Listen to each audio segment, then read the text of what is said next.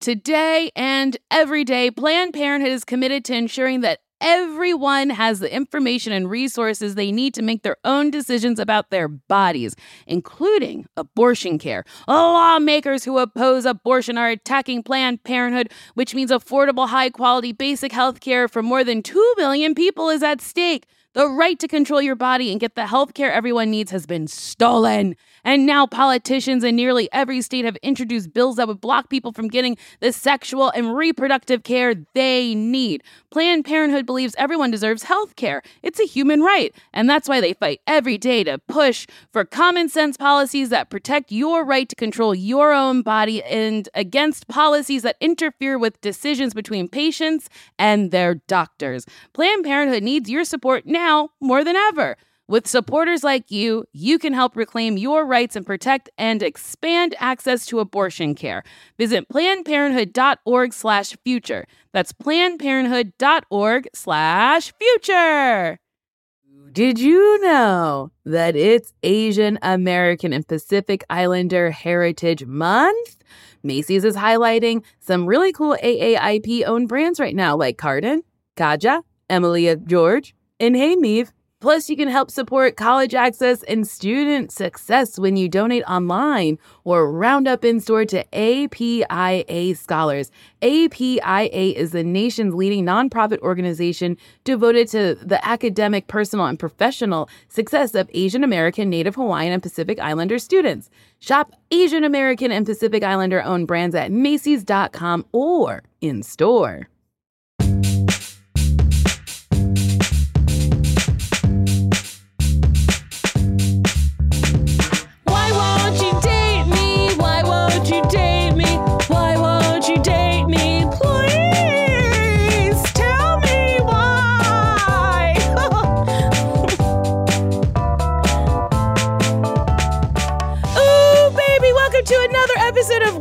Won't You Date Me? A podcast where I try to figure out how I'm still single, even though I will kiss you without talking to you for very long. My guest today, you know her from The Good Place. Also, if you're in England, you know her because she's a model and a presenter, which is a host in England. It's a host. Yes, but they say presenter because they're fancy. Jameela Jamil! Boop, boop, boop. Hello. Your name is so pretty, but also it feels like a trick because Jameela Jamil, it's like it's starting to say your first name again with your last name. It's an Indian Duran Duran. Oh, yes. You know what I mean? That's a very good way to put it. An Indian Duran Duran. Yeah. You're on The Good Place, which is such a funny show. You are wonderful on it. That's so nice of you. You are you. so funny. And I'll be honest, I saw the previews and I was like, no way, she'll be funny. She's too pretty. But then you were so funny and I was like, well, that's not fair. That's not fair. That's not fair at all. Yeah, you're just like naturally funny too. It's not forced. And I think it's like a combination of good writing and then you're also a very good actress. Okay, now I'm going to date you. Okay. so we've we don't need to do the podcast anymore because Nicole and I are going to date. Oh, baby. Honestly, that would be a dream come true if someone's like, you, today. I want it. Uh, so, how long have you been I'm LA? literally about to climb over this table and just hump your Oh, leg. I can't wait. I don't. I'm honest. I'm being very genuine. You're very when I say it. I. It's not kind when it's true, and I feel like people people don't give compliments the way they should. I I think if you see something and if it's good, you should just say it. Why not? I also love it when girls support other girls. I also think you are a fantastic force. You're oh, incredibly Oh, talented you. and smart. And so it I it sh- this sounds awful, but it means more to me if a compliment about comedy comes from someone genuinely very funny and talented and Oh. smart. And I think you are all of those things. So I'm very flattered. Thank you. You're welcome. Do you did you just fall into are you a comedic actress or were you doing comedy before? No, no, I've never done anything. Um, I, I have. Uh, this was I. I came here not wanting to be on television anymore because I found uh, television. I don't know. I wasn't particularly excited by the television I'd been doing for a while in England, and I was hosting shows about music that I didn't think was very good. A lot of the time. Uh, and so it felt a little bit soul destroying. And also, you get pigeonholed a lot as a woman and you aren't given a lot of funny things to do, especially in England. They can be quite sexist and very, very ageist. And I felt really understimulated. And also, because England is the sign, size of like a, a navel or a, a cat's bumhole uh, compared to America, um, it's, uh, it's very easy to be famous there and for nothing. And I found myself like very much so in the public eye for no reason. I hadn't like written a hit album or done anything of any significance. hosting. Yeah, but it's a bit weird, you know, to announce stuff and then for people to care about you so much Mm-hmm. and photograph you outside your house. So I think it was just all a little bit not right for me and I wasn't even intellectually stimulated enough for it to be worth the invasion of my privacy. Does that make sense? Oh, absolutely. Not that anything's really that worth it, but but at least if you're really like living for what you do. So Mm-hmm. I, I moved to America with no ambition to to really be on television, but I did want to write for television because Mm-hmm. I've I've loved comedy since I was a child. It's the only thing that helped me survive what was quite a hard childhood. It was comedy, and so I really Mm-hmm. think comedy is a medicine for people. It's a, it's an emotional medicine and uh, a great thing to put out into the world. I wanted to write it. I got signed as a writer by uh, Three Arts, that uh, company who make a lot of comedy. And this audition came out of the blue. I'd run out of money, and my manager told me about this part, and he said, "It's an annoying Indian Englishwoman. You've got this. it's like it's you.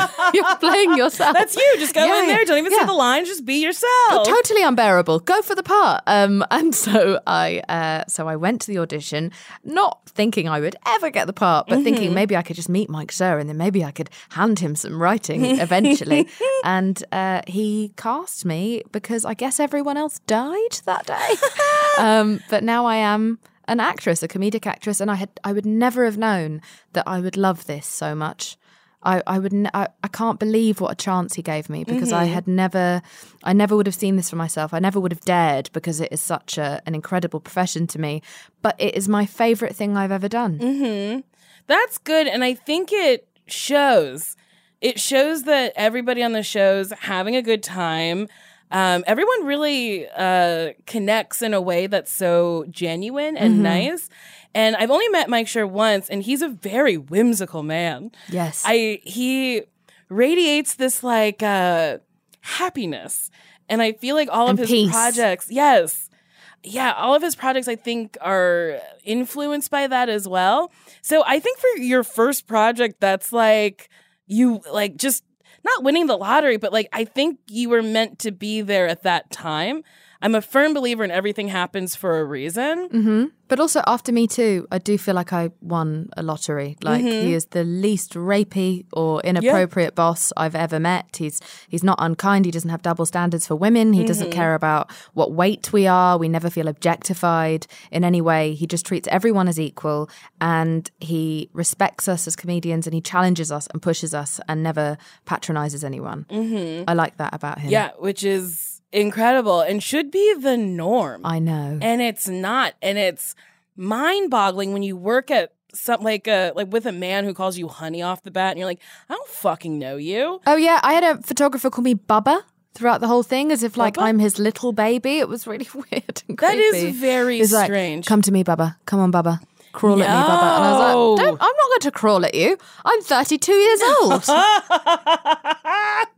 that is so strange so you do a lot of modeling yes Um, or no, you I do. to I, I've ne- I've not really. Mo- I became. I got signed as a model when I was fifteen. Yes. Uh, because I'd I'd managed to master an eating disorder at fifteen. Mm. That was a very bad time in my life. A very stupid bad time in which I took my body for granted and hurt myself a lot. Um, and then I was lucky to be hit by a car shortly afterwards. Short six months into my modeling career, I was Oh hit by a car. God. Broke my back. Gained seventy five pounds, much needed, and gain some sense and Okay. stopped taking my body for granted and stopped starving myself and realized that there are people who are literally starving in the world. Mm-hmm. They are dying of famine, and I am choosing, while surrounded by food, by Mm-hmm. good food, to deny myself of it. I am a horror and disgrace to myself. Um, and obviously, eating disorders are part of a mental health problem, and, Mm-hmm. and you know you shouldn't. I don't think shame is the way out of it, but but to look at it logically, I think sometimes can be quite empowering to be like, what am I doing? Mm-hmm. I deserve more than this treatment. This voice in my head is evil. I need to eat. that's wild that it took a car hitting you Mm-hmm. but also sometimes you need something that jolts you back into your mind. Sometimes you're living like out of your mind, being like, I need to do all these things and I don't know. And then you get jolted and then you're like, oh, what was I doing this whole time? Well, it's because I'm a woman and I'm being hazed with shame, and I have Yeah. been since the minute I could understand. So therefore, like, there's there's just like I'm in shame smoke all the Mm-hmm. time, and it sometimes it does take a big car coming out of the blue or something like that, like a huge life moment to to remind you of your mortality and remind you Mm-hmm. that you know this is real, life is real, and we only get one shot, and don't deliberately mess it up because enough other things are going to try and mess it up for you. Truly, the world will try to keep you down, but you got to just keep yourself up. So I never modeled again. And then I became a TV host and a Mm-hmm. personality, I guess, in England. And via that, I kind of did like branding modeling. Do you know what I mean? So Yes. Mm-hmm. it's it's way better. People treat you better. You're not treated like a piece of meat. Um, you're never really pressured to look a certain way. You get to be yourself. You have Mm-hmm. autonomy because you're doing it as yourself. So I think I've kind of done been photographed, but I don't think I've ever really modeled. I've never had to fit into Mm-hmm. Someone else's. So like, you never had to like wash a car in a bikini and be like, eat a hamburger. No, no. Which is- Jesus, thank what a blessing. Yes. I yeah, I don't know. I'm not good at being sexy, so I that I don't think I could ever do that. Mm-hmm. I I think I'm a sexy person, but the way the world visualizes sexy women, that's not who I am. 100% I'm the same. And I feel like a lot of women aren't like that. Yeah. So it's very interesting.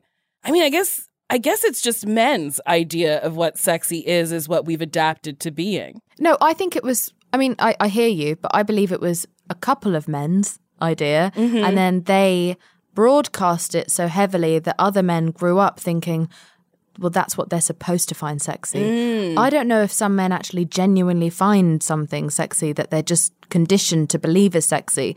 And then they sort of force themselves into finding things alluring that aren't necessarily alluring. It's a bit like us with the bad boy. You know. Ah, like yes. with with you know we're trained to like the guy in the leather jacket and the bike Mm-hmm. who can't get his life together but we're going to be the girl that's going to make him turn his shit around um you know and, and i've had so many female friends when i've kind of tried to set them up with a good looking nice wonderful smart funny friend of mine they're like oh he's just a bit nice Mm-hmm. He's just a It's like, little too "Oh, nice. Uh-huh. You're so destroyed by Hollywood. You want the difficult, like Mm-hmm. bad boy who treats you like shit. Uh, What is that conditioning that comes from our like media? Mm-hmm. It's not. Stay away from the bad boy. He's going to give you HPV. that should be put on a t-shirt. Stay away from the bad boys. They're gonna give you HPV. yeah. I love it. You have an Instagram that is dedicated to uh, celebrating women's bodies, right? No. No, I have it? an Instagram that is dedicated to celebrating women's lives lives. in Okay. spite of their bodies. Yes. Okay. I So- knew that bodies were in there somewhere. they were totally in there. um, I can't sit here as like a size US six and be like love every like I, I'm not going to tell you how mm-hmm. to feel about your body or your face or anything. I hope that you find a way to love yourself as I have had to at the various different sizes I've been. Mm-hmm. I've both been very very small and I've been very very large and I've learned how to love myself and accept myself at every different size and every incarnation and with every mm-hmm. type of acne or no acne that I've ever had. Um, I can't tell you how to feel about the way that you look, but what I can tell you is that the way that you look should never dictate the way you feel about yourself as a ah. whole. It's one tenth at best of what should be important to you.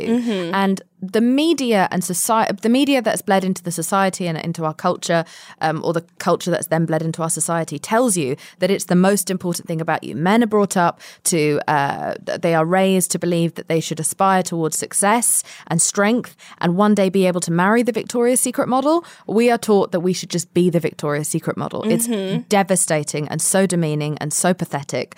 And so, I think that it's nice to appreciate the way you look and enjoy fashion and wear a bit of mm-hmm. makeup and and and be proud of your body and have feelings about that. But that should never be more than one component of what makes you up as a human being because it isn't. When you when you're on your deathbed, you're not going to be thinking about how flat your stomach was. you're going to be thinking about what you did, like what you mm-hmm. saw, how you made people feel, how they made you feel. There are women who survive cancer, they cure cancer, they lead countries, they raise people. They feed people. We, we are incredible, ma- multifaceted, interesting, intelligent creatures. And we are reduced to something so menial and depressing. And so, what I weigh is it's uh, at I underscore weigh is just a lit. I want women to weigh themselves in their accomplishments and in the things that they have overcome in their lives and their story. I want to know women's story. I'm tired of just seeing women's fucking asses. I don't care about your ass. I don't want to see your asshole. I don't care how bleached it is. Like, I like it's But great. what if I spend a lot of money and it's real white? I know. And like at a UV party, I'm sure it looks amazing and it lights up. But I want to know about the woman inside that asshole. What is she thinking? What's she feeling? What is she going through? Who is this woman behind this asshole? I'll see your asshole. I I'll like it. I'll double that. I'll double click. But after I've seen your asshole, I would also like to know some more about your life. Tell, show me your family. Like, t- show me who you are. What do you care about? What do you feel like you're being an activist about? I don't just want to see a million face-tuned pictures of you. And that's what we're being reduced to. I like that. And men don't know how interesting we are because we don't show men a lot of the time how interesting we are. It is so depressing and strange to me when I see women, even women that I love, who are so funny, so dirty, so interesting and and coarse and Mm-hmm. and savage in their like their intelligence, uh, water it down as soon as a man is in the room, even a man that they're not attracted to. They completely change. They Mm-hmm. become coy. a very interesting thing that women do. And they like start stroking inanimate Yes! objects. Yes, I have one friend who I think is one of the funniest people, Mm-hmm. fearless on stage. But the minute a man gets in the room, she'll like sit in their lap, she'll stroke them. And I always want to shake her and say, You don't have to do that. Mm-hmm. You don't have to be liked by every man who's in a room. they start leaning on stuff a Yes. lot. It's like they suddenly can't hold up yes. their, their own weight. And then their hair is messed up and they have to just keep fixing it and, Yeah. and smiling and blinking. And it's like, do you need Visine? What is happening? You are a completely different person. And we're not judging you. We're just urging you to No, know that to- you don't need to do Yes. that because who you are in a room where you feel natural is the person that you are supposed to be in Mm-hmm. every room. My God, this is like going to church. I am feeling so good. Are we falling in love? I, like we think we are. Or am I sexually harassing you? I'm sorry. I'll stay here on my side. No, this is Um, perfect. I love it so much. So you do you mind talking about like growing up in England? What was I've never been to England. I don't know what it's like. Uh, were you born and raised in England? I was born and raised mostly in London. I did move to, I moved wherever the pound was the strongest because I was poor. Ah. Uh, so we would move to like Spain and my grandmother had a house there and we'd go live with her sometimes and and Spain was so cheap to live and you could live a really lovely lifestyle um in with the same money that you would live in abject poverty in England at the time and then take that up an extra gear in Pakistan where we then would like go to whenever we would really need money. But um generally I lived in London. I'm London born and raised and and I love I love London but I do think that I was ready to live somewhere else by the time I hit 30 Um, can I ask, growing up, were you uh, like, were you in a lot of relationships, or are you a single person, like a serial monogamist, or did you stay single? Um, nobody wanted to have sex with me until I was 22. That that's the first time someone actually wanted to have sex with me. Um, I had my first kiss, I think, at 21. Um, I was just too tall. I was 5'10 by the time I was like 12. Okay. And all the boys were really uh, short and um, they didn't fancy bigger girls. I was also uh, I, I, I was just bigger than the other girls, you mm-hmm. know. I was I was extremely curvaceous, and uh, in a time in the '90s where heroin chic was like the mm-hmm. style, and so everyone kind of was emulating Kate Moss, and hip jutting hip bones were like mm-hmm. a kind of badge of honor for girls, and so I was just made to feel as though I was fat, and I was made to feel like as though I was too tall, and I had bad skin because I was hormonal, and I also unhappy and eating the wrong food and I was reacting all over my face and and I had glasses and braces and and I also just didn't I was a tomboy whatever the hell that means you know my my dad definitely raised me to be more of a boy than a girl um, which I'm glad for now because actually I think there's a lot of toxicity sometimes in growing up in a girly way because what even is girly? Um, inverted commas. Growing up in a girly way is a game you play is play house, where you have like a little house and a vacuum cleaner Mm-hmm. Yeah. and like a frying pan. It's Yeah. like so playing to me is cooking and cleaning. Yeah, I so I was much more active and playing like you know uh, war games, which isn't great either. Um, No, but- the point is, is that I grew up. You know, I wasn't girly, I wasn't sensual. Uh, I I just didn't know. I didn't know how to be this thing that I was seeing in the movies and in the magazines. Like I Mm-hmm. didn't know how to be flirty. I, I you know I just knew how to kind of be funny or or be honest and sincere and and and play. You know, I was a Mm-hmm. very innocent. I was a young twelve year old. I was I, I think a proper twelve year old. You know, I wasn't hypersexualized. I, I wasn't. I was still listening to the Beatles at that age. I wasn't listening to the young pop starlets who were, you know, or Madonna or people who were singing about mm-hmm. sex all the time. I just was maybe behind my times. And so I was an awkward kid who only became more socially anxious and more awkward as I got older. And then I didn't drink. And I ah. never drank, and I've still not ever drunk. And I think Really? that means that I had extra social anxiety. I was mm-hmm. I was hugely unpopular at school. No one spoke to me. Honestly, I had like one friend who only wanted to be my friend on the weekend. Oh, and no. She was not very nice to me on the weekend even, and then at school would completely blank me oh, because. I had like social leprosy. Mm-hmm. Um, and the more that happens, the worse you become socially. And so just the mm-hmm. more anxious you become around girls and women, and they pick up on that because women are hypersensitive. Mm-hmm. And then just people just don't want to be near you. Like I would literally sit and eat lunch on my own every single day, and girls would walk up to me at school and look at me and just go, Really? for no reason and then just walk off in a group. Or there was one time I was sitting at my house, not this is like a sob story, but it'll explain why I'm such a weirdo. Um, I was sitting at my house alone on a Saturday night watching like the Eurovision Song Contest with my mother, and 12 girls from school turned up at my house. And rang on my doorbell, and I was thinking, "Oh my god, are they going to invite me out?" And they turned up just to ask me what I was doing, and I was like, "I'm just watching the Eurovision Song Contest with my mum, um, but I could like, I, but I'm free." And they were like, "Oh, we were just wondering, we're going out somewhere really fun. Bye." And then just like Oh my walked off. So they just wanted, they came all the way to my house and found out my address just to humiliate me and show me that I'm in watching TV with my mother and they are like all out having fun uh, together in a big group. Never got invited to birthday parties. That is so mean. Yeah, man. Girls are tough. They were tough, and it was They also like are. a very racist time in England, and I Mm-hmm. was the, one of the only Pakistani girls like in the whole school. So it's just like I had a brutal, brutal teenage years, and I think it just all messed up my confidence, and then I just didn't really. I just didn't fit to any mold that any boy seemed Mm-hmm. to want.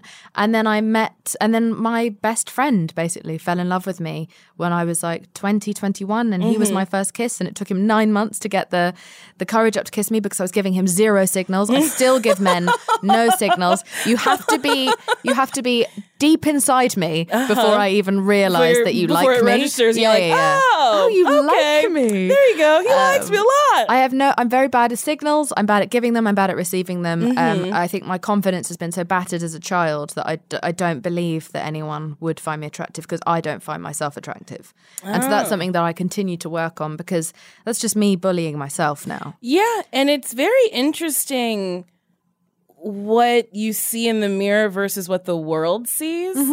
Um, I think a lot of women struggle with that. I struggle with that. But like I've it took me a while, but I've grown to very much love the body that I'm in. I love the face that I have. I when I grew up, I was also like one of I don't know, five black kids in my whole town. Yeah. And it was So like me, my sister. Yeah, it was very weird. But we were lucky. We weren't like made fun of or anything. And no one was overtly mean to us because rap was popular and like Eminem, people loved Eminem. People loved to like, you know, explain hip hop to me. And I'd be like, sure, okay. If that's, uh, sure, that's what you think, whatever, okay. Um, so it was like, Apu is still the coolest thing that Indian people have ever done in mainstream culture. Who's Wait. played by a white man, by Yeah. the way. Okay, so go on. uh huh, which Carry is on. insane. Yeah. And I do think, oh, whatever, we don't even have to get into that, but I do think they should, whatever. Uh, so, like, it was more people were curious about me and my sister and the rest of the black kids in town. Yeah. And they, like, wanted to be cool and, like, having a black person around kind of co signed things. But that also fucks you up because Mm-hmm. then you're like, well, you like me on a surface level, but, like, I had never been like hit on by a boy. I don't think my first kiss was until no. I had my first kiss I think in 7th grade, but then like nothing for a very like there was like and like a thing that happened and then nothing else until like I was 21, 22ish. And I was like, "But why?" And then growing up I was like, "Oh, it's because it's like my mother used to say these white boys aren't going to bring you home to their mom. What would their mother say? Their mother Ugh. probably wouldn't be happy about it." And hearing that from my mom, I was like, "Oh, you're just like kind of hating on me. Like you're just like being really mean."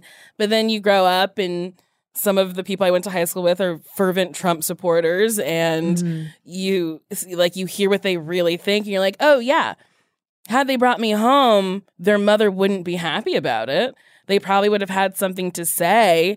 So, I think that explains a little bit of how like why I didn't date growing up, but also I was very pimply, very oily. And oh, I thought I dressed real cute, but looking back, it wasn't good. Oh my god, snakeskin leather pla- flares. uh, with it, no, and I used to wear flares and then wear a skirt on top of my flares. What a dream! This is until I was 22. I would also wear like gloves that went all the way up to my elbow, Mm-hmm. like inside a club, and I would wear a scarf inside a club because I was just trying to cover it. I look like Kenny from South Park. Like that's that was my style. just cover up as Yeah, much yeah. as possible. Extra large men's tracksuits, you know, Mm-hmm. And so it was yeah it's just a, it's amazing looking back i'm sure one day i'll probably look back at the stuff that i've worn in my 20s and 30s Yes, and be and like, then like I looked "Jesus insane. Why on earth would I do that? We need to take a quick break, but we'll be back.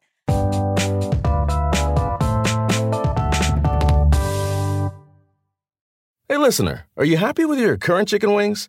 Do you wish you had something a little saucier? If you answered yes, then it might be time for you to break up with your old chicken wings and get a new honey. Lemon pepper wing from Popeyes. Share the wings with your friends so they can see it's time to move on too.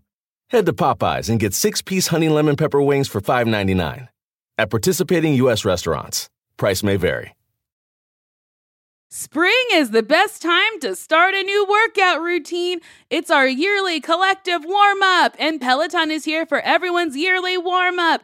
This is the best time to get into a good rhythm, tap into your power, and build towards whatever you're looking for. Okay, Peloton can accommodate your schedule with a variety of class lengths to choose from. Even if you only have five minutes, there's a class to get your body moving. And I have to stress how important that is. Five minutes is better than no minutes. Peloton has a range of class types fit for every goal and mood. Move at your own pace. Peloton makes the process easier with personalized recommendations and guided programs that take the guesswork out of working out so you can just jump right in, keeping your fitness journey fresh every day because that's what it is a journey. And listen, Peloton has everything you need to get to where you're going. Whether you prefer to run outdoors, uh, row or ride at home, or strength train at the gym, Peloton is something for you. Ooh, the Peloton classes I like to do are strength training. I also like the yoga because um, I'm always trying to get more flexible um, because I love doing splits because I'm slutty. Get a head start on summer with Peloton at onepeloton.com.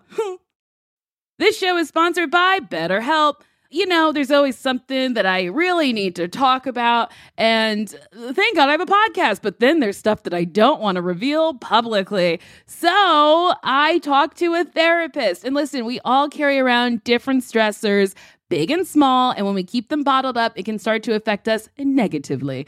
Therapy is a safe space to get stuff off your chest and to figure out how to work through whatever's weighing you down.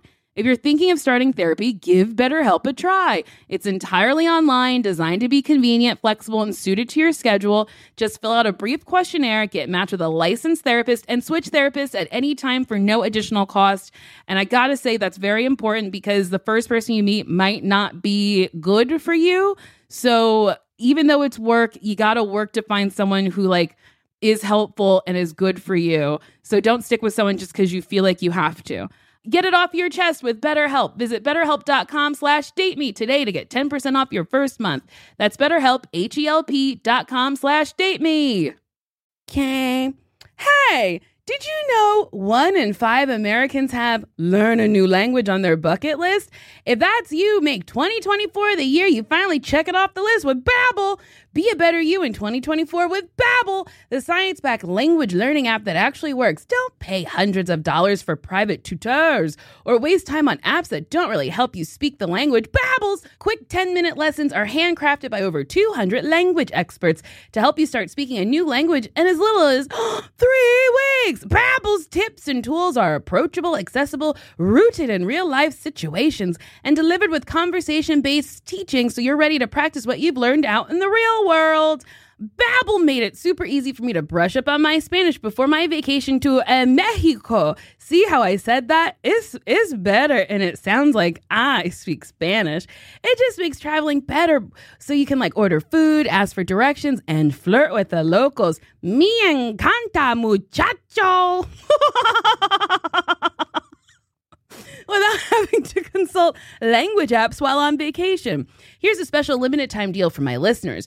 Right now, get 60% off your Babbel subscription, but only for my listeners at babbel.com slash date me.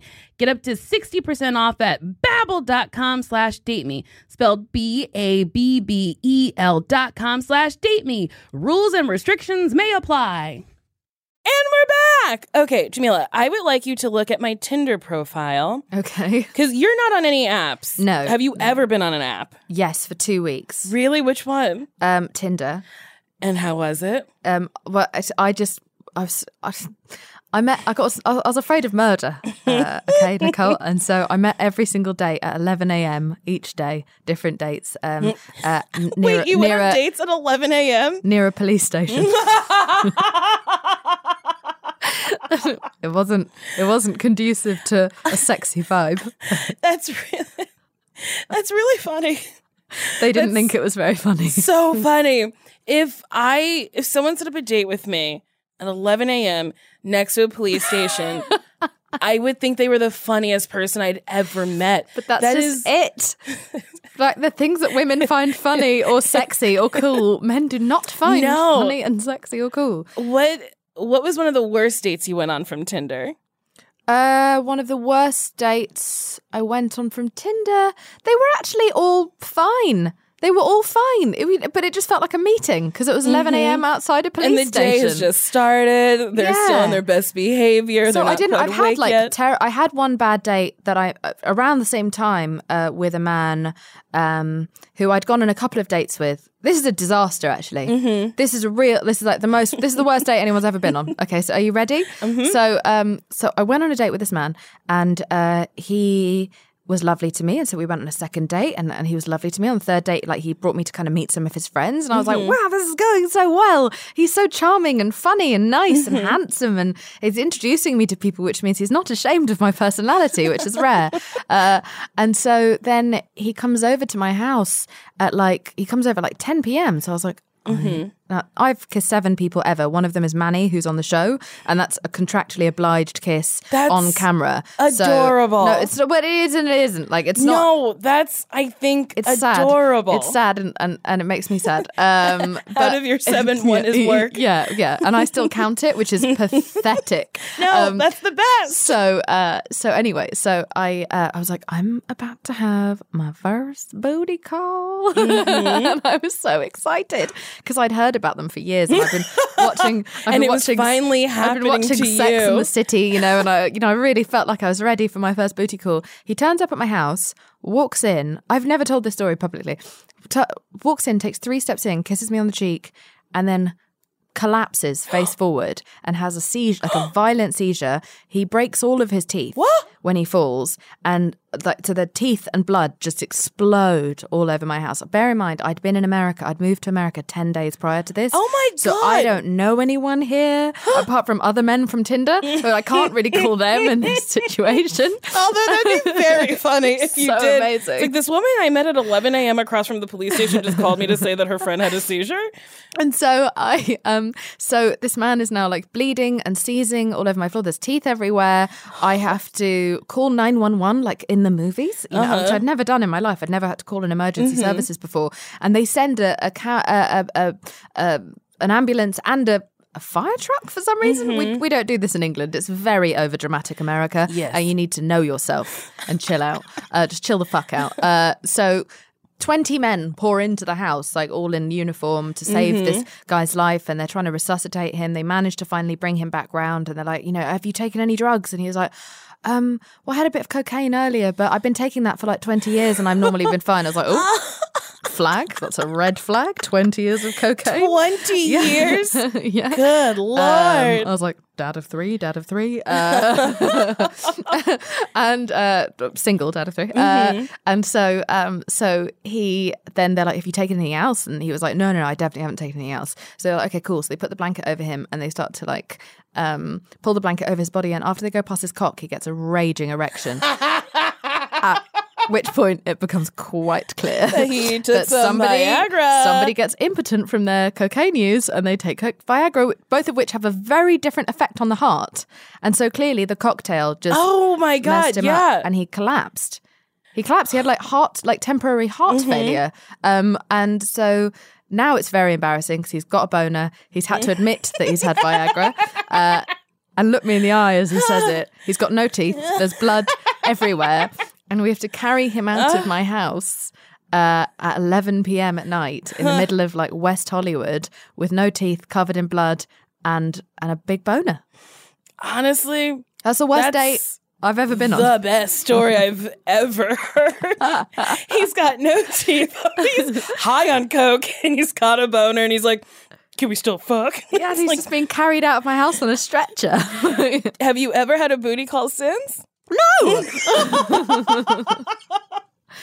Oh my god, that's one of the funniest stories I've ever heard. Oh, Oh, it pleases me to no end. I'm sorry that happened. I've Did been like sent a sign from the universe that I'm destined to never be allowed to have casual sex as long as I live. So I've only I ever slept with people that I've been in long relationships with, there are worse things uh, that could happen. I guess. But uh that's wild. Did he clean?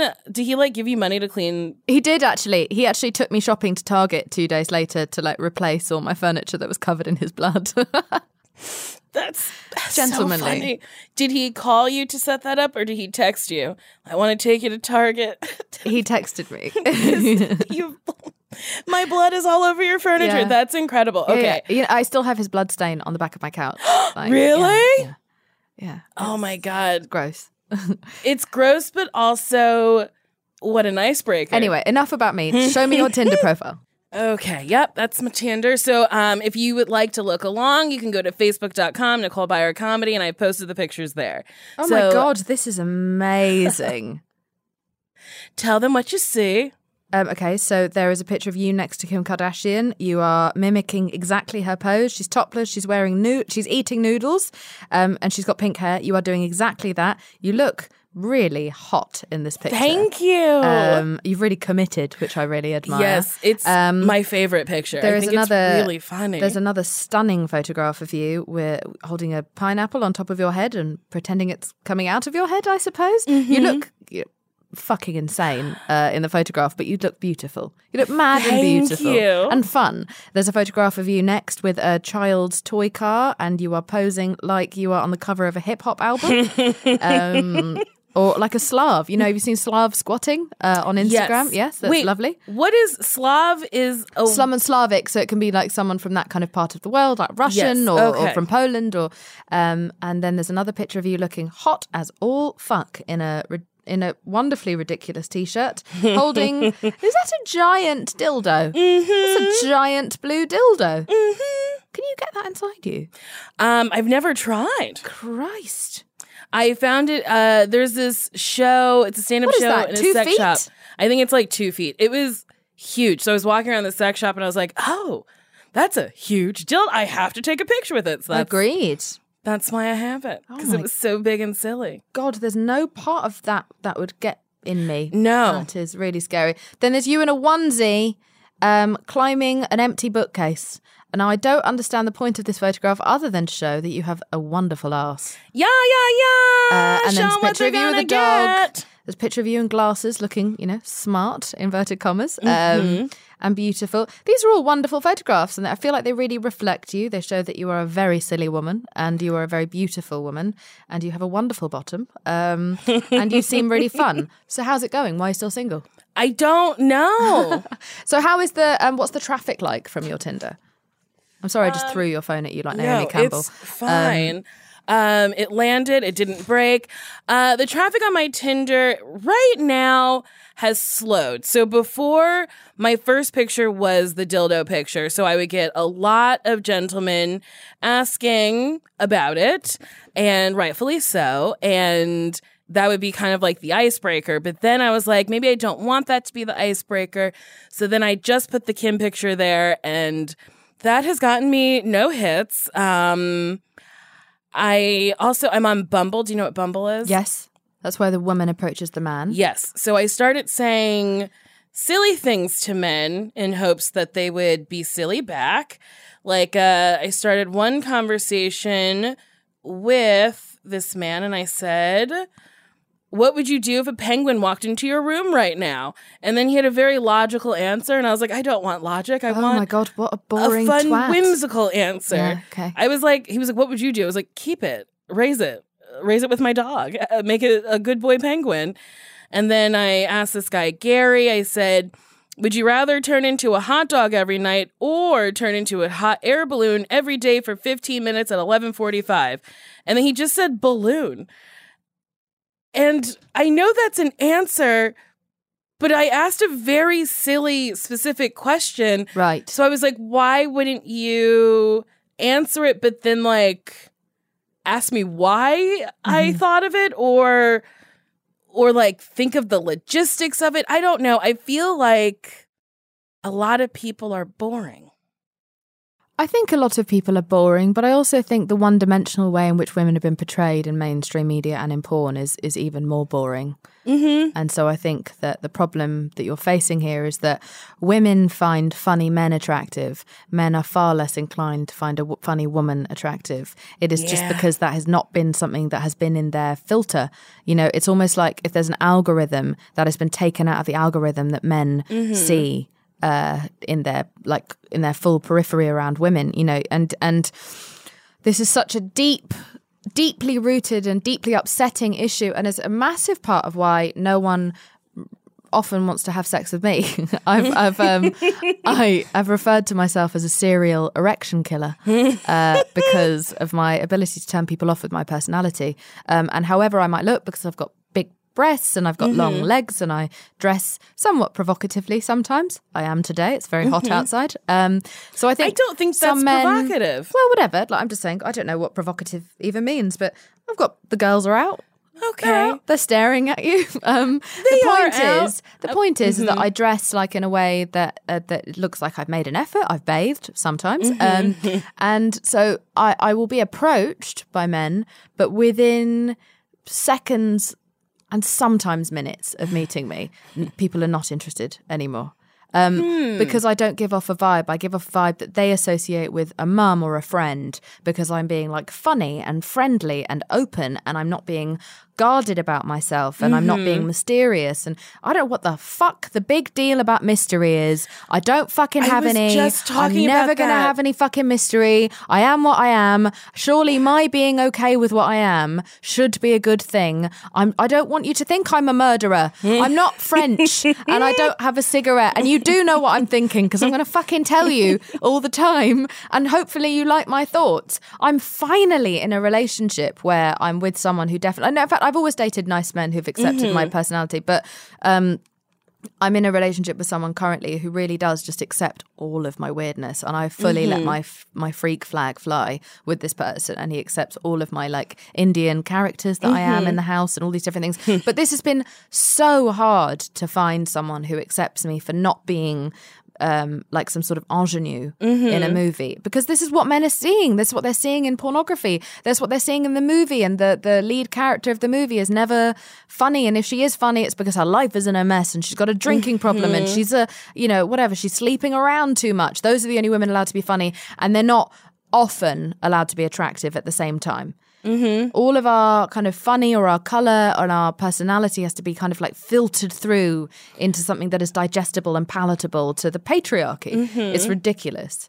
Um, and so I think what you might be struggling with is the fact that men are a little bit like uh, maybe dis- uh, surprised by the fact that you're going out there trying to be funny rather than conforming to mm-hmm. patriarchal expectation just by like pushing your tits out there and looking like have you seen this new what the fuck is going on on Instagram where everyone has started to look like grown grown women are doing the face of like I'm just a little lost girl and they're put Yeah. they're pouting their lips and they're Pouting opening their their lips, eyes making them look very doe eyes and looking and they very look very lost and confused. confused and these are like some of them I know these some of these women and they're smart women and they're Mm-hmm. talented women they're earning loads of money they're successful they're driven but what you see of them on Instagram is just hundreds of photographs of them looking like they don't really know what's going on Mm-hmm. like they're perplexed and lost and, and scared and vulnerable and and it's like this Lolita thing now Lolita is creepy as fuck Lolita is creepy as fuck. creepy as all fuck and lolita is still in style and jane Yes. like jane birkin i don't know not i'm not going to throw out that jane birkin she's a gorgeous woman but that kind of style of like i'm just like i don't i just need a big man to come and rescue me. Mm-hmm. I get it but if we keep perpetuating that narrative around women, then men are going to be terrified when they come across smart women who do know where they mm-hmm. are. They're fully aware of their location. They don't feel afraid, and they've got some opinions and they've got some jokes to tell you, and they want to be real and natural mm-hmm. around you. Men are just not accom- ac- like accustomed Yeah. to be us being ourselves. They have no idea. A lot of them have no idea who we are. My boyfriend. I will stop talking in a second. Sorry. No, you're um, fine. My boyfriend uh, hasn't had loads of female friends in his life Mm-hmm. um, until now because women have been so weird around him, and he's also a singer Mm-hmm. who uh, people like is known to some people, and so women are even weirder around him, Mm-hmm. uh, and they, it's almost like they just switch into a different character when they're around him. It makes sense. They just sort of they become quite mysterious, and I think he I used to find that a little bit disconcerting and, and would never really get to know people. And now that he's going out with me, and I've got lots of female friends who, because he's my boyfriend, they are not trying to shag him, thank- thankfully. um, and so, therefore, are completely being themselves. And I've got very funny, very raw, very intelligent, very strong women around me in my life. Um, and he's met them, and it's been such an eye opener to him to meet to see what women are really like. He really mm-hmm. didn't know. And now he's got loads of female friends and he adores the female company. He just didn't know he would because he hadn't met real women until now because women couldn't stop being weird around him. I'm sure all those women he met were probably really interesting mm-hmm. and had loads of humanity, but they hid it from him because they were trying to conform to the narrative that they thought he would want because he might watch porn or watch movies. Mm-hmm.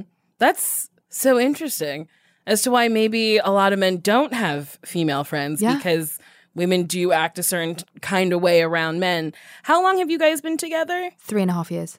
Okay, s- that's that's a good chunk of time. Mm-hmm. When did you So did you ever feel like you couldn't be yourself around him or was there like a certain day where you were like, "Hmm, I'm just to do this like little weird thing and see what happens." No, I've I've always been straight out the gate with guys. I just mm-hmm. can't. I can't be bothered. I can't be hmm. bothered. I I got rejected so much in my uh, teens, and I used to be the girl that used to write messages for the pretty girls to the boys. They used to get me to mm-hmm. write funny stuff or like stuff that boys would be interested about on instant messenger. Do you remember I am? Oh, yeah. And then the boy would walk straight past me at the party, and I'm the girl that he's really been talking to online for ages, and like we've been connecting. Oh But my he would God. never look twice at me, and he looks through like through me, and almost is like rude to me as he's walking past. You're like a and then 90s rom-com. to the- I am a '90s rom com, um, except like no.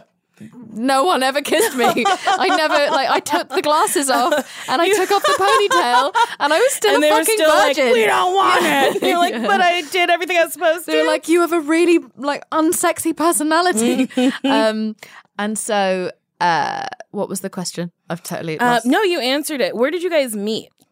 I met my boyfriend at work, but no. So I so because I got so rejected as a teenager, basically, I just decided that you know what, I'm just gonna have to, I'm gonna have to be okay with me, otherwise, mm-hmm. I'm just gonna end up being rejected later. You know, if I pretend to be someone Yeah. else, I, I, I can't be bothered to keep up the game. I mm-hmm. can't. It's it's why I I don't wear Spanx. It's why I don't wear Wonder Bras. I am just like I am. It's on dates and stuff like that because I'm just like mm-hmm. what you see is what you get. I don't wear a lot of makeup when I'm going out with boys. I'm just mm-hmm. trying to make sure that they know who I am, so I'm not going to have to keep up something. I'm messy from the start. That's I'm, smart. I, I bring all my flaws out straight away so that you get to decide. Because otherwise, we are a bit like used car salesmen in mm-hmm. relationships, all human beings, where we show the best version of ourselves for a year. and then we can't keep that up. It's You just better very right. to be yourself. Be the best version of yourself that you intend to be in a realistic way, but be yourself. So I also um, don't wear Spanx. I don't understand them.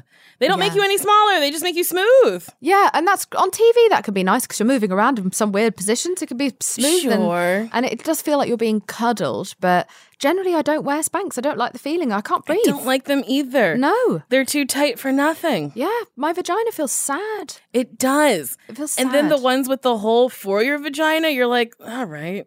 So it's like airing out a little. bit. This is this But that's just to pee, which I think is super gross. Much. Yes. precarious. You just open it up and pee. I like I you're giving birth to your own piss. It's really bizarre. um, but the fact that I've never altered my personality for men when I meet them is also why I've been uh, tremendously unsuccessful in dating. Mm-hmm. You know, and there was a patch between 24 and 27 where I didn't even kiss anyone.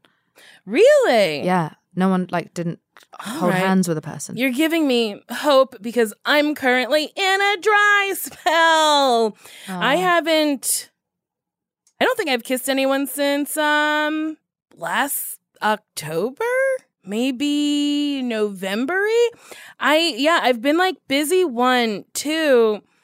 It feels like so much work to get to know someone like on an app and then meet them and then be like, this doesn't work. I guess I'll sleep with you anyway. And then be like, this wasn't good. Mm-hmm. This didn't fulfill anything. But but online dating is just it is the worst. It is the worst. I understand it, especially for busy people, and it, and it is kind of cool that you get to meet people you wouldn't otherwise meet. And in Los Angeles, you're not walking around the streets. You know, Mm-hmm. you're not bumping into people. You're not going to local coffee shops very often. So, in particular, I do understand that. But it is just this menu of genitals, and people are lazy because they have this sense of too much choice. It's why we stopped watching TV, is because we had too many channels, Mm-hmm. and you know, we just stopped committing to things. We stopped sitting down, and we stopped having a sense of ceremony. You know, there's just we we, we are not good with too much choice, and there's too much choice, and you just swipe, and it's so depersonalized, mm-hmm. and it's based on on your like you often don't even look through the second or third or fourth picture. You just see the first picture, and you make an mm-hmm. instant like snap decision that has no, no sense of context or or anything to do with that person, and there's no you can't get a, a pheromonal vibe from someone, which you get from mm-hmm. just meeting someone and walking past them or having a small interaction at a, a traffic light, you know. And so I think that online dating anyway is the worst and a really hard way to gauge and read people. Um, I I spoke to an Uber driver about this uh, three years ago, and she just said uh, she was telling me she'd been married for a really long time, and I said, "What do you think is the secret to me?" I was single at the time, and I said, "What do you think is the secret to to finding love?" Um, because I find Uber drivers can be quite wise because they, they spend a lot of time therapizing people in the back Yeah, of they talk car. to a lot Yeah. of people. And uh, she just said, go and do what you love, and you'll find the man who is right for you when you are doing something that you love. And that made a lot of sense to me of like, find your people. She's like, don't mess around with all of this online shit. It's got nothing to do. You haven't really like got any sense of of uh, an algorithm as to like who you are that there's nothing that you have in common other than like oh i like that picture of yours. You like this picture of mine. It's nothing. This is so uh, surface set like surface level Yeah, and, and, and shallow. kind of shallow. and gross and and depersonalized. Go and do hobbies. Like uh, get out of the house. Go and do things. Pursue things that make you happy things that you love. And then you are obviously so much more likely to gravitate towards someone who's got at least at the very least similar interests.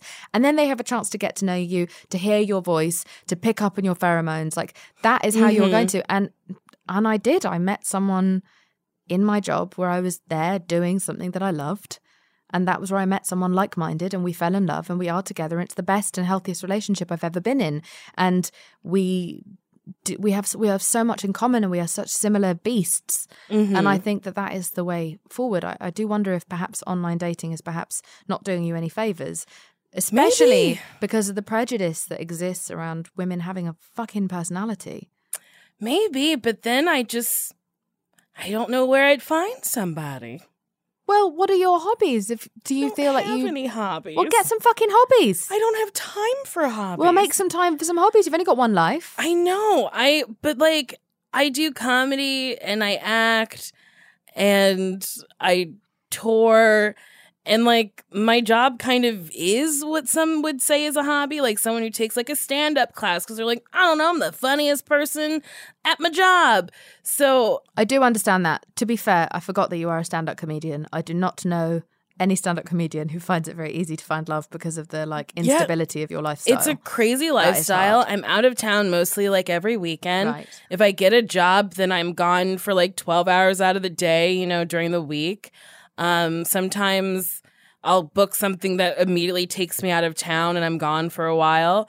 And then I do spend a lot of time in New York. So it's, I don't know. It's like my schedule is so unpredictable that even if I got a hobby, I don't know how often I'd get to my hobby. Mm-hmm. I guess I could like maybe I like pottery. Maybe I'll start pottering. Potter. Do some potting. But also, what about friends? Are friends not like bringing, like setting you up with people? Are you socializing at all? I'm friends with a lot of comedy people right.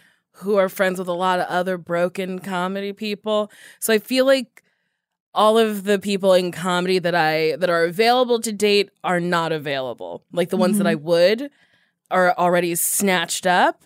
Um, camera operators on sets are usually married. Uh, like all crew members are married, and then you have PAs who are young. And they're still trying to figure out what they want to do because I don't think anyone's a career PA. Maybe they are. I don't know.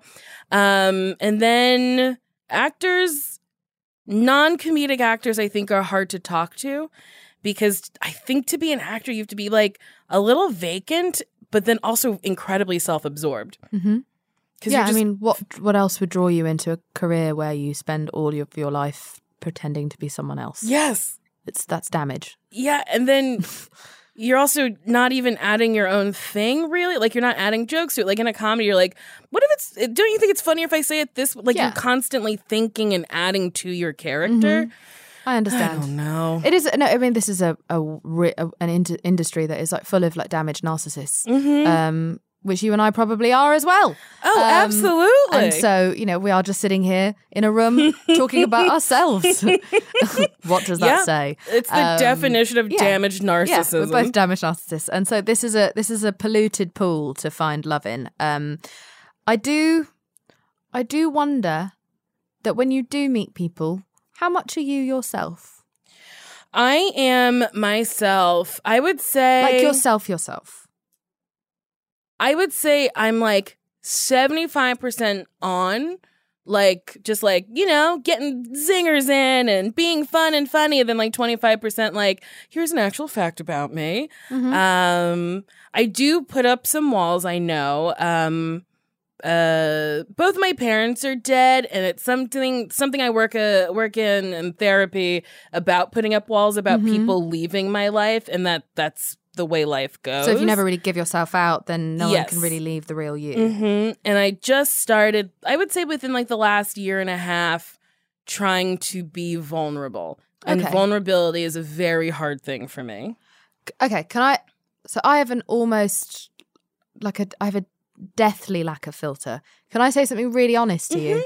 Okay, so the first time I met you, I did not get a gauge of who you were at all. Not Ah. one bit. And fair enough, we were in a situation that probably isn't conducive to us being our most relaxed and our most ourselves. But I had no idea who you were. It was night and day compared to the woman that I'm now in a room with. Um, and I love this woman very much. And I didn't dislike that woman, but I felt zero connection with that woman because I felt like you were being a character, like almost like it's almost like, and it's it's funny and entertaining, but it is almost like there's a kind of cartoony thing that I am definitely someone who does, and I've been called out on this many times, which is how I can even recognize it in other people, um, and it's a defense mechanism because I was so rejected um, my whole life, and so therefore I'm just kind of like, you're not rejecting me, you're rejecting my character, Yes. and I used to be much more manic and I used to be um, very animated, always telling stories, always performing. And this, someone who's now my best friend, but at the time I was kind of trying to hook up with, and that didn't go anywhere. Um, and he turned out to be hella gay. Um, uh, but he just said to me one day, kind of on a date, and he was like, um, Aren't you tired? And I was like, What do you mean? He said, Of this like thing you're doing, this performance you're putting on. Aren't you tired? He's like, Because it's fucking exhausting to watch Mm-hmm. and I had to like crawl under the table that we were sitting at and just hide from him because I felt so deathly exposed. Mm-hmm. And I sensed a little bit of that in you.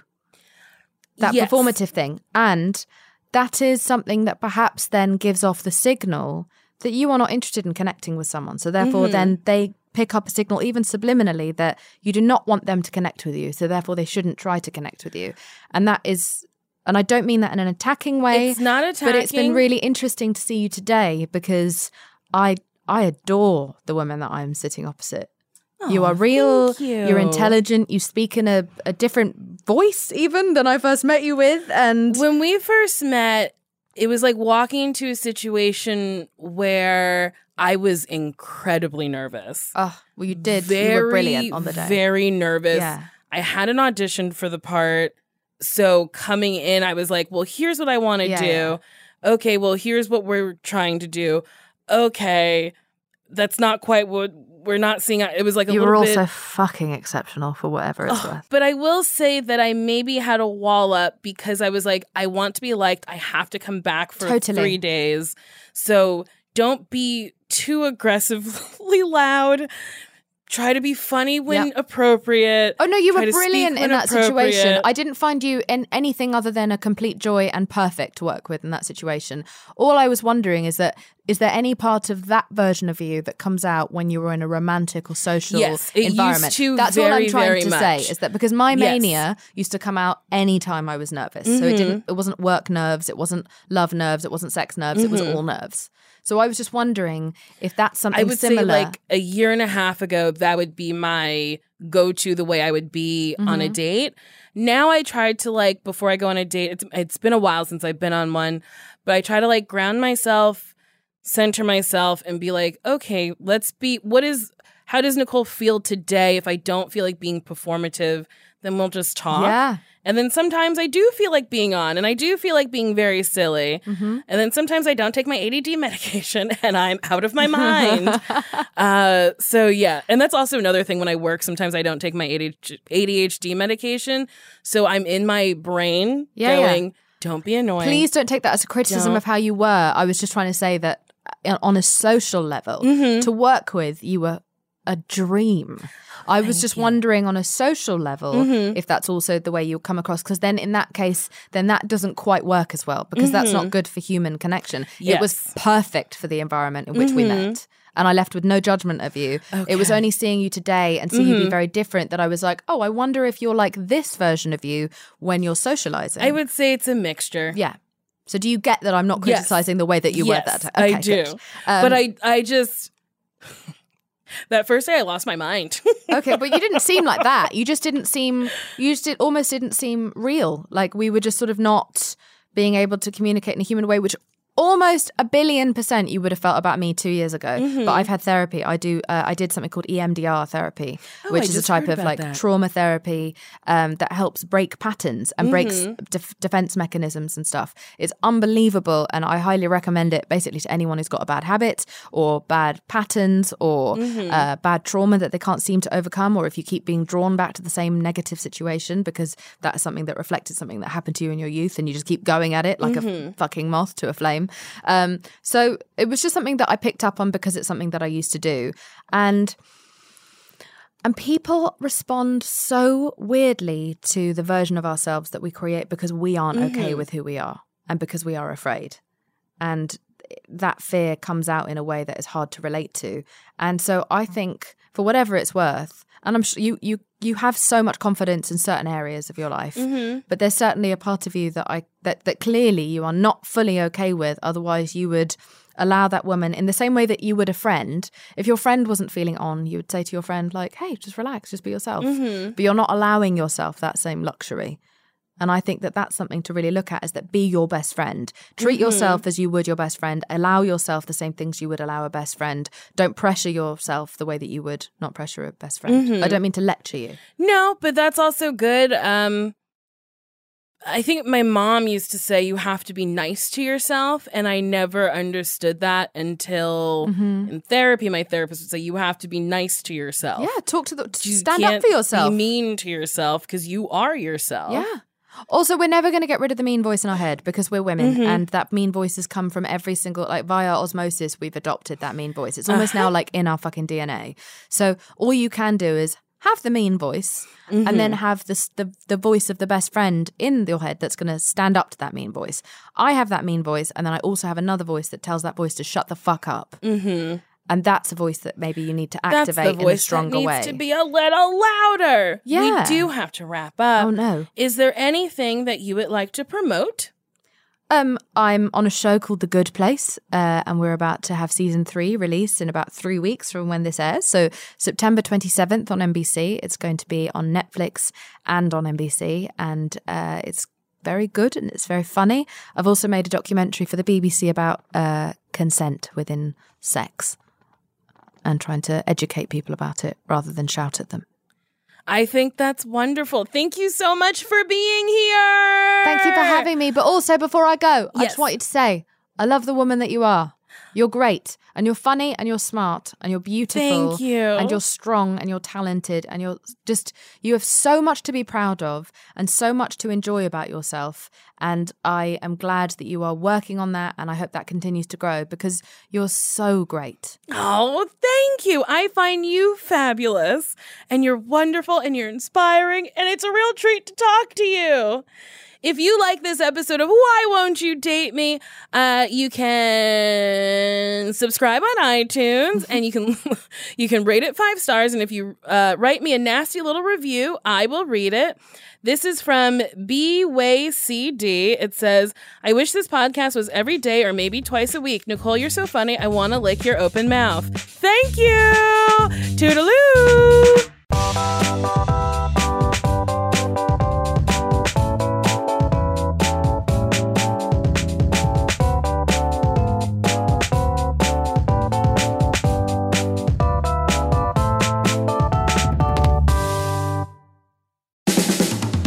This has been a Team Coco production.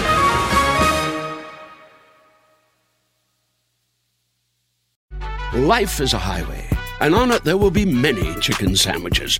But there's only one McCrispy. So go ahead and hit the turn signal if you know about this juicy gem of a detour. This is your last chance to enter the Ohio Lottery's Fun Turns 50 promotion. Score $3,500 and two tickets to the epic party at the Rock and Roll Hall of Fame, where you could win part of another $400,000 in cash prizes. Enter the new 50th anniversary scratch off or $50 worth of eligible non winning $5 or $10 scratch offs and My Lotto rewards through the Ohio Lottery app. Hurry up! The last entry deadline is May 13th. Lottery players are subject to Ohio laws and commission regulations. Play responsibly.